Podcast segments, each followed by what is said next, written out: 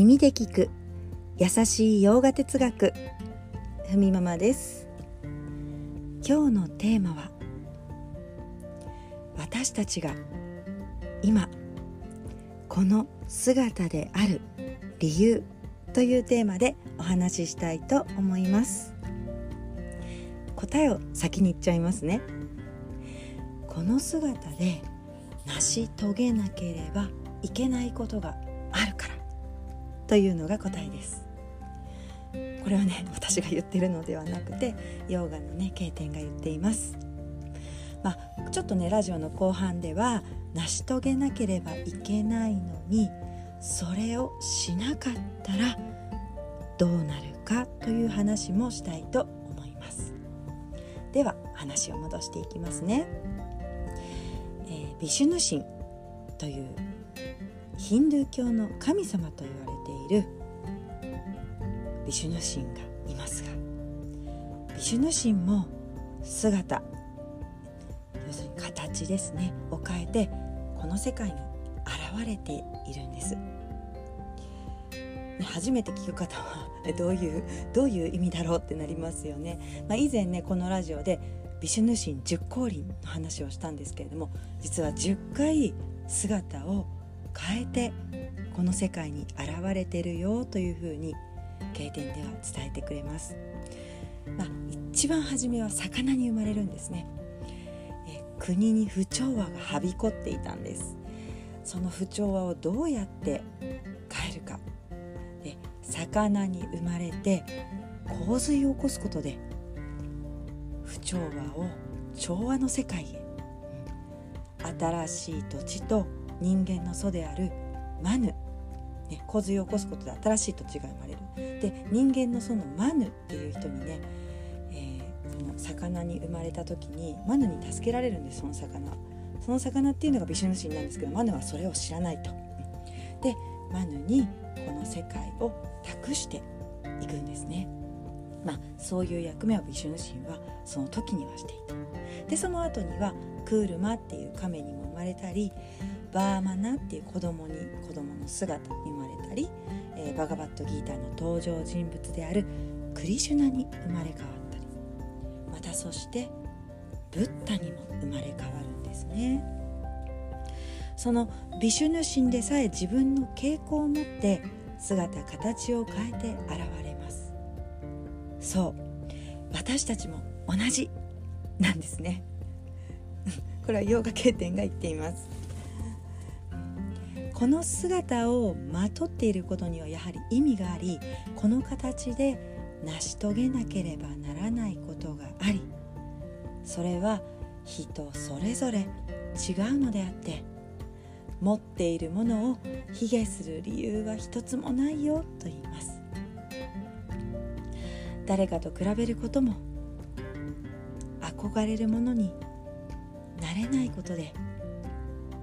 羨ましがる苦しみや悲しみをですね抱いたりする必要はないよとあなたにしかできる、うん、あなたにしかできないことは必ずあるから今この世界に来ている。ヨガ経典バガバットギーターの3章に自分のなすべきことをしなかった時どうなるかということも書いてあります。それは恐れと不安を起こすんですね。ちょっとね具体的にどんなことかなというと、3つにまとめました。1つ目は他人のすべきことをしていると常に自責の念ですね。自分はなんでこれしてるんだろうとかなんかおかしいなとかやっぱ気づくんですよねどこかでね。うん、で2つ目。自分の自身の心を騙していることになるんですね。さっきもちょっとそうですけど自分自身のなすべきことをしていないって言えば恐れがここでつきまとってきます。そして3つ目。自分を磨くチャンスを逃してるんですね。じゃあ例えば今言ったこの3つをじゃあ全部ひっくり返して話していくと1番目は自分のすべきことをしていると自信がつきますよね。2つ目自分に正直でいるから恐れっていうものが薄れていくし、まあ、それがずっとそれでいたら恐れるものがなくなりますよね。で3つ目自分を磨いているから成長しているんですよね。自分を磨くチャンスっていうのを逃してないから。常に自分を磨いてますよね。というわけなんです。私たちは与えられたことをやらない理由はないんですよと経典も言っています。うんなんかちょっと心当たりありませんか？ね私はありますよ。ねちょっとね私の話をすると私もね会社員だったんですね以前ね。でずっとヨガに携わりたかったんです。でも、まあ、ヨガインストラクターのね勉強もしながらだったんですよ、まあ、いつかやるだろうと。いつかやれると、まあ、年取ったらやろうとかね。こう自分のその場その場のねその場しのぎで結構そういう気持ちに納得させてたところはあると思います。まさに先ほどの2番ですよね。自身の心を騙してたところにあったんだと思います。いやそうするとどうなったかですよね。私自分をちょっと責めがちになりました、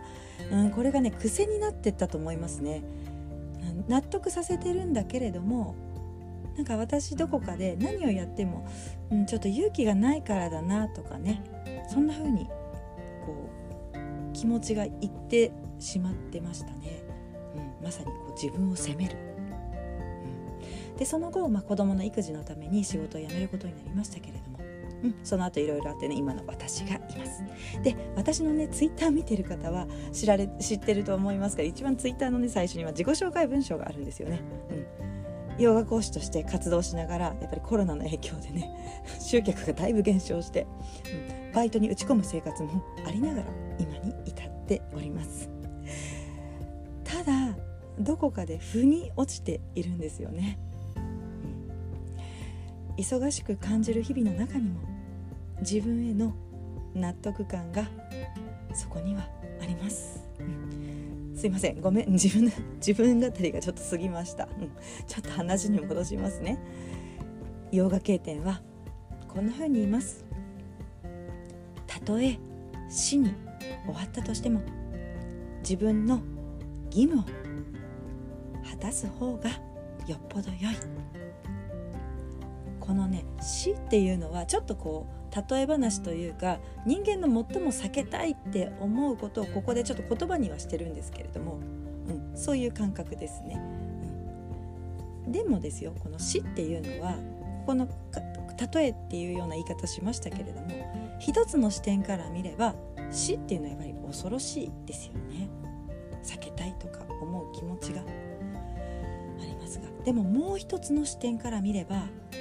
肉体を手手放し肉体が持つ苦しみから